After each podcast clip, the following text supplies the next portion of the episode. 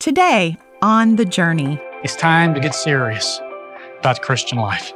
It's time to step it up. It's time to start living out what we profess.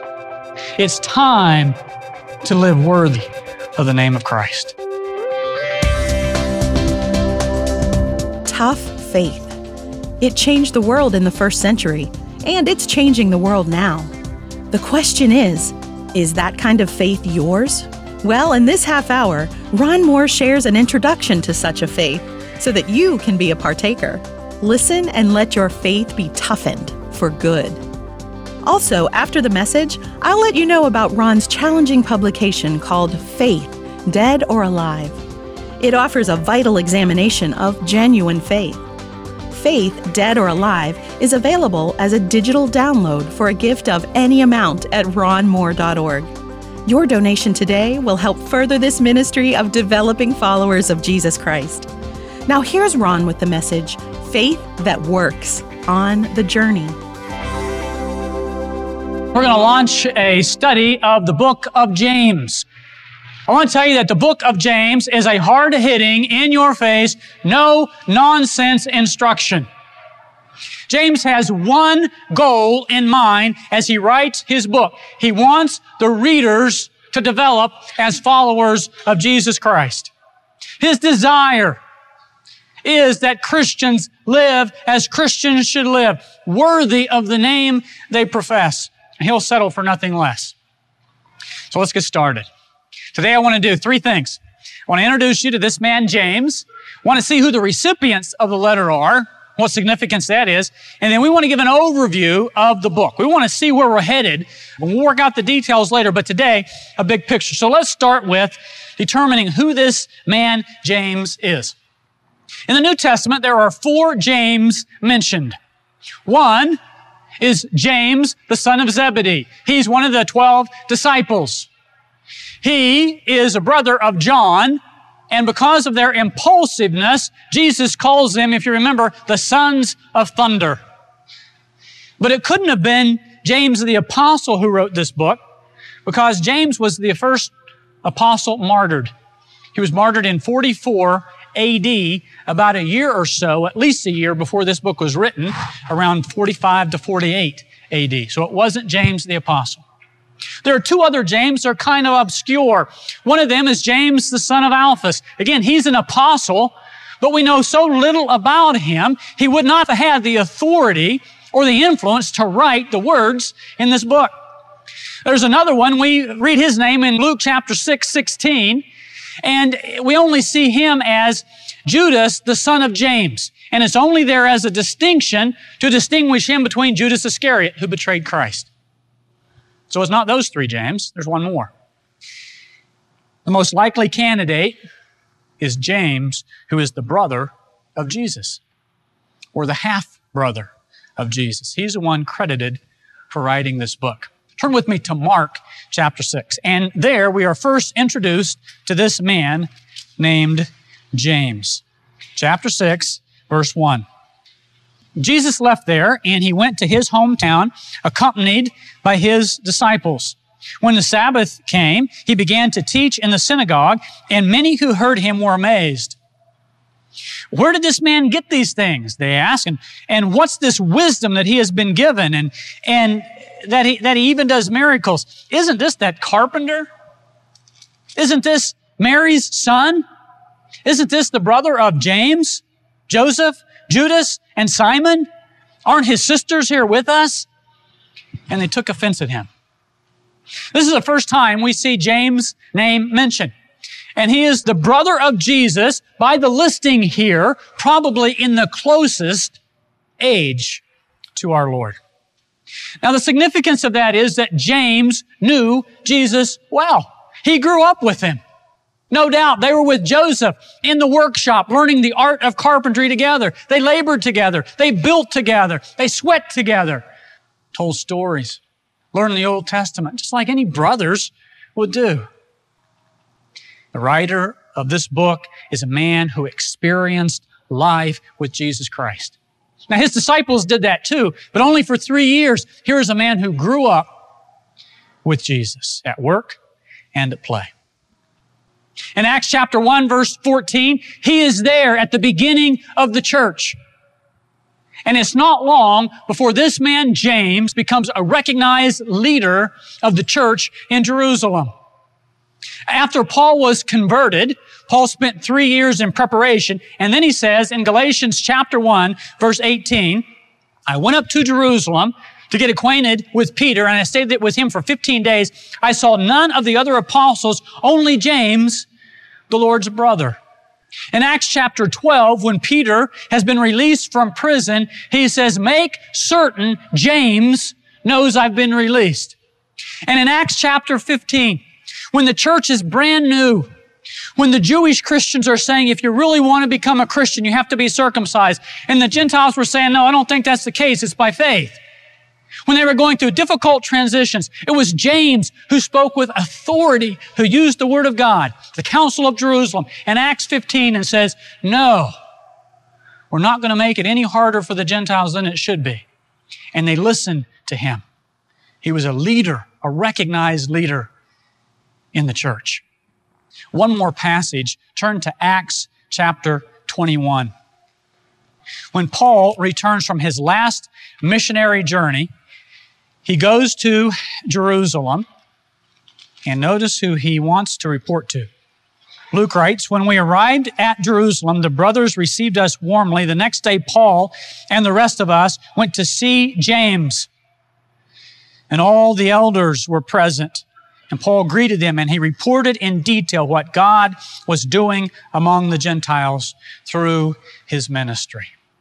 You see, due to his gifts, and due to his character, and due to his strong personality, due to his godliness and his calling, he was a recognized leader in the church, specifically the church in Jerusalem. Now, I want to make a point here. Sometimes in Christianity, we say, if you really want to be a first-class Christian, you have to be a missionary. You have to go overseas. We learn from James that that's not the case. We learn from James that God calls people to certain places. Paul and Barnabas, they were going on missionary journeys. James said, I'm staying here in Jerusalem. That's where God has called me. It's fantastic what Paul's doing. We'll be praying for him, and we want to hear the reports. It's great what Barnabas is doing. We're going to be praying for him. We'll support him. We want to hear the reports. But God's called me here. That's encouraging to me. It's encouraging to you. Wherever you are, as a growing Christian, God has called you there. From James, we learn that sometimes God says, stay here. But when you stay here, don't live a second-rate Christian life. Live a first-rate Christian life. Another thing we need to know about James is he knew the Word of God well, inside and out. Although there are only five direct quotations from the Old Testament in his book, the Old Testament atmosphere dominates this book. In fact, there are references to passages in twenty-one Old Testament books. He knew the Old Testament well. James knew the Word of God. It's also interesting, James knew the words of Christ. There are thirteen times in his book when he references the Sermon on the Mount. Now, I find that very interesting. Matthew had not been written yet. So James didn't go on his library shelf, pull out Matthew, and reference it as he was writing his letter. He either was there at the Sermon on the Mount, heard the words of Christ. He either knew them well as they had been passed down through oral tradition, or I find this fascinating, could it have been that the Sermon on the Mount was a sermon that Jesus preached, but James maybe heard those same words in the carpenter's shop? Could it have been? James refers back to these words of Jesus Christ, his Lord and Savior. James also knew what it meant to die for Christ. Scripture doesn't tell us, but church history says that James was martyred in sixty-two A D. And church history tells us, particularly from Fox's Book of Martyrs, that the Jewish leaders knew that James had great influence. And they said, James, here's what we want you to do. We want you to go to the very top of the temple, and so everyone can see you and everyone can hear you. We want you to tell the people who are listening that Jesus is not the Messiah. We want you to tell them that he's not the Christ. Tell them not to follow him. So James said, well, I'll do half of it. So he went up to the top of the temple, but he said, Jesus is the Messiah. Jesus is the one you need to follow. He is who he said he was. And church history says they threw him from the top of the temple. He didn't die by hitting the ground. He was still alive. And then he was beaten to death and died there on the spot in sixty-two A D. So here's James. He's a brother of Christ, Christian leader in the early church, a leader who is taking the church through some difficult transitions, theological transitions, practical transitions, community transitions. James was a man that God called to be a strong leader and a godly man in the church. Now, James is writing, he says, to the twelve tribes scattered among the nations. So James is writing to Jewish Christians, the twelve tribes scattered. He's not writing specifically to any one church, but to many churches that would be made up of Jewish Christians. There was persecution, not the intense persecution under Nero that's going to happen just after James dies in about sixty-four A D, but there was already persecution in the church. We read about it in Acts. And the believers scattered. James didn't. Remember, he stayed there. God had called him to stay. But a lot of the believers scattered, and a lot of believers that time were Jewish Christians. And as they scattered, think about it. If you had to go home today and leave your home, not knowing where you were going, you would pile in your car, for these people, just their backs and maybe some animals, just what you could take. So as they left, these people were very poor. They left their jobs and most of their possessions, scattered among the nations. And because of that, two things happened. Some of them were oppressed by wealthy people, and some of them were impressed by wealthy people. So James is going to address both of those issues right on. Wealthy people don't oppress the poor, but poor people don't be impressed with wealth, because there's something so much more important regarding that. He also gets the word that some of these Jewish Christians aren't acting like Christians at all. They're going through these trials. They're experiencing all kinds of temptations, not doing it well. They're not acting like Christians. They're not living out what they professed. They had a problem with their tongue. Divisions were coming in the church. They had problems with conflicts, and they weren't handling them well. Some of them were more committed to follow the ways of the world than the ways of Christ. In other words, not much has changed. Anyone here ever tempted to follow the way of the world and then the way of Christ? I'll raise my hand. Anyone here ever have a problem with their tongue? My hand's still up. Anyone here ever had a conflict with someone else that you didn't quite handle well? A little higher. And James is going to deal not with the symptoms, but with the source. He says, you know what it boils down to? Spiritual maturity. And it's time to grow up. And it's time to make sure your faith is producing fruit. Okay, in the remaining time then, let me give a quick overview of this book. Again, we're going to take time to deal with these issues as we go through them, but let's just get a big picture in our mind about what James is all about. James, a strong leader, writing to these Jewish Christians, here's what he has to say. First of all, he says, rejoice in testing. As a Christian, there are many things that come into your life that are going to be difficult. That's inevitable. That is going to happen. Write it down. But James says, how are you going to respond to it? And he says, what you need to do is respond with joy. And he goes on to say, and we'll study this, that you consider it pure joy because you know that God is at work in your life. God has your attention, and he's going to develop in you a faith that is strong and that will persevere. Trials are when we learn, when we pray, when we seek God's face. We don't invite trials, but during them, there's a deep, settled peace in our hearts to know that God is going to use this. It's not a mistake. It didn't happen by chance. God is going to use this to grow me into the man and woman He wants me to be. A second thing we learn, understand and resist temptation. As a Christian, we're going to be tempted. James says you need to understand that temptation is not coming from God. Look at verse fourteen of chapter one.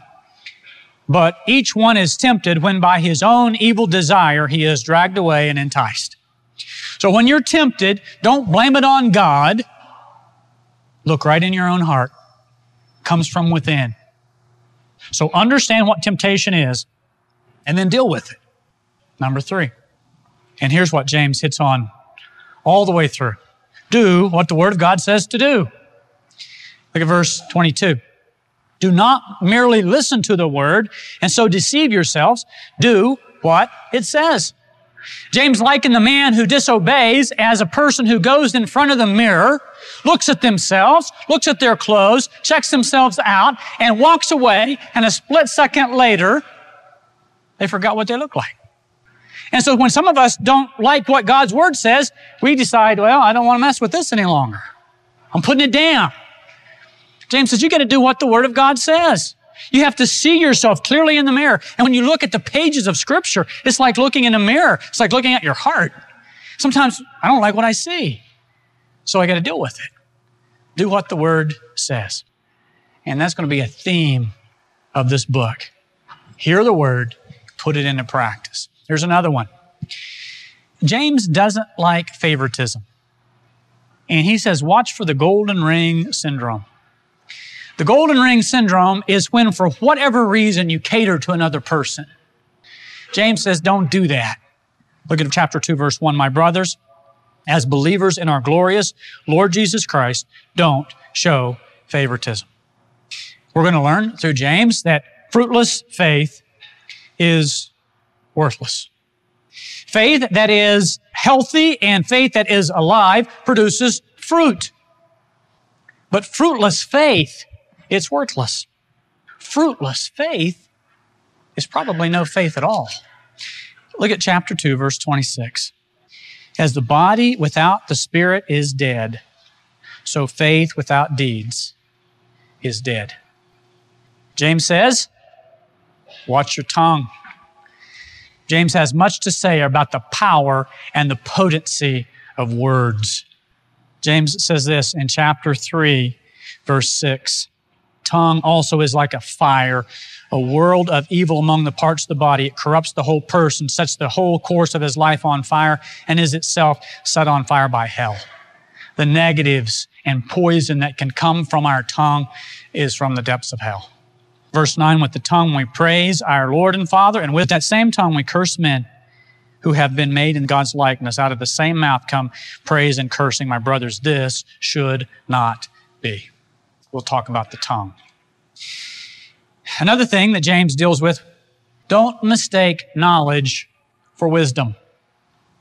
And he's going to tell us about what is worldly wisdom and what is godly wisdom. Pure, peace-loving, considerate, submissive, full of mercy, good fruit, impartial, and sincere. There are a lot of people who are very smart, but very foolish. There are a lot of people who are very intellectual, but stupid. You can be smart, but be very unwise. And James is going to tell us the difference. And we need to be those who are wise. Deal with the source of conflict, James is going to tell us. As soon as you ask a person what the problem is, they say it's him, it's her. James says, you know what? It's not him or her, it's you. Look at chapter four, verses one and two. What causes fights and quarrels among you? Don't they come from the desires that battle within you? You want something, but you don't get it. And that's what causes conflicts among us. We'll deal with that as we go through this book. Submit yourselves to God is another thing that James deals with, and here we'll learn about true repentance.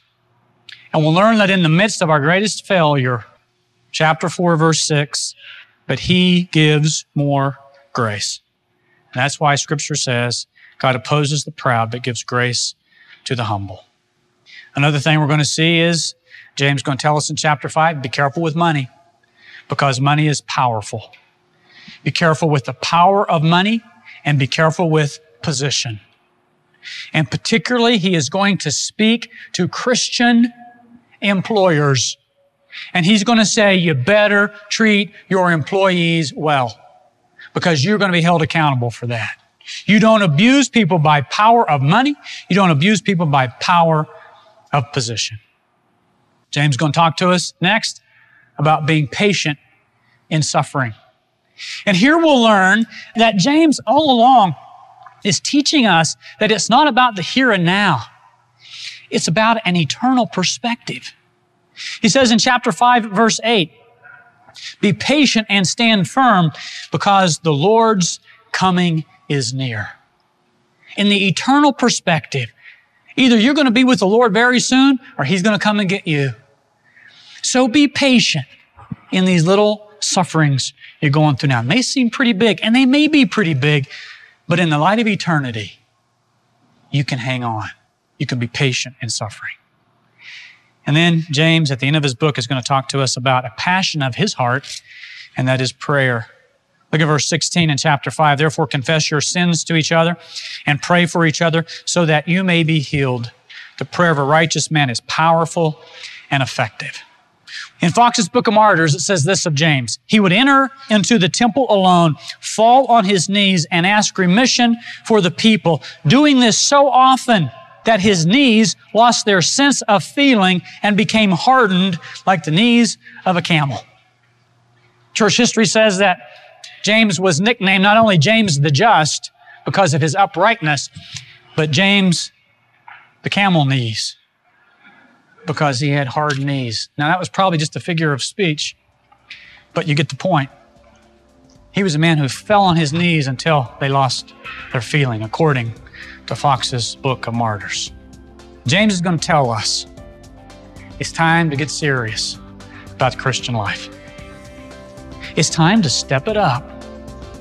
It's time to start living out what we profess.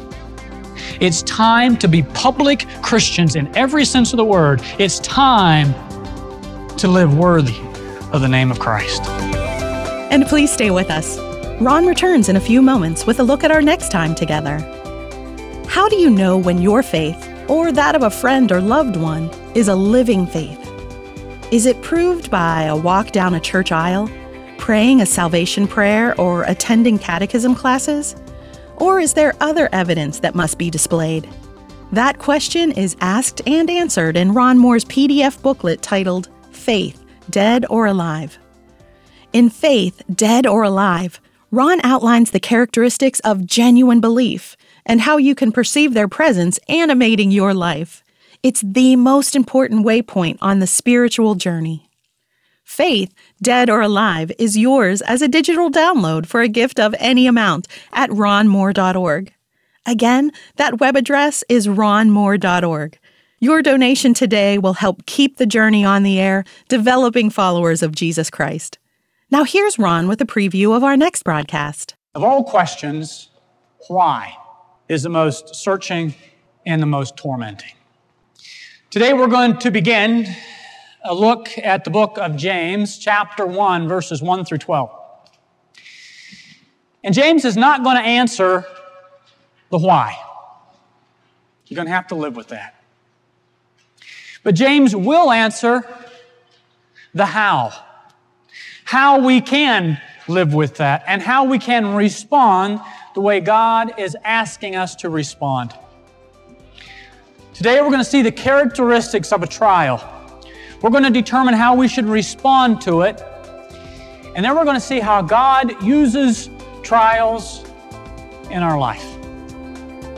First thing we want to learn from this passage is the characteristics of trials. I don't have to tell you what trials are like. You have lived through them. Some unexpected event that comes into our lives and literally knocks the props out from underneath us. We hope you can join us for that message next time. And please remember to order your copy of Ron Moore's P D F booklet, Faith, Dead or Alive. It's a vital checkup on your spiritual health. Faith, Dead or Alive is available for a donation of any amount. You can get it online at ron moore dot org. Again, that web address is ron moore dot org. Also, for our Pittsburgh area listeners, the real conversation continues at the Bible Chapel with Real Talk, Conversations from Corinth.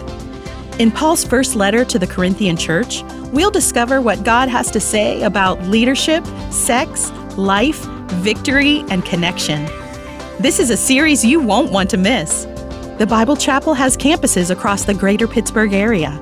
Visit Bible Chapel dot org for a location near you. Again, that address is Bible Chapel dot org. And if the journey has brightened your day and deepened your walk with Christ, won't you tell your friends and family about our program? Finally, please keep in mind that the journey relies on your generous donations to remain on the air, developing followers of Jesus Christ. Your gift today will be deeply appreciated. Thanks for listening, and we invite you to join Ron next time as we walk together on The Journey.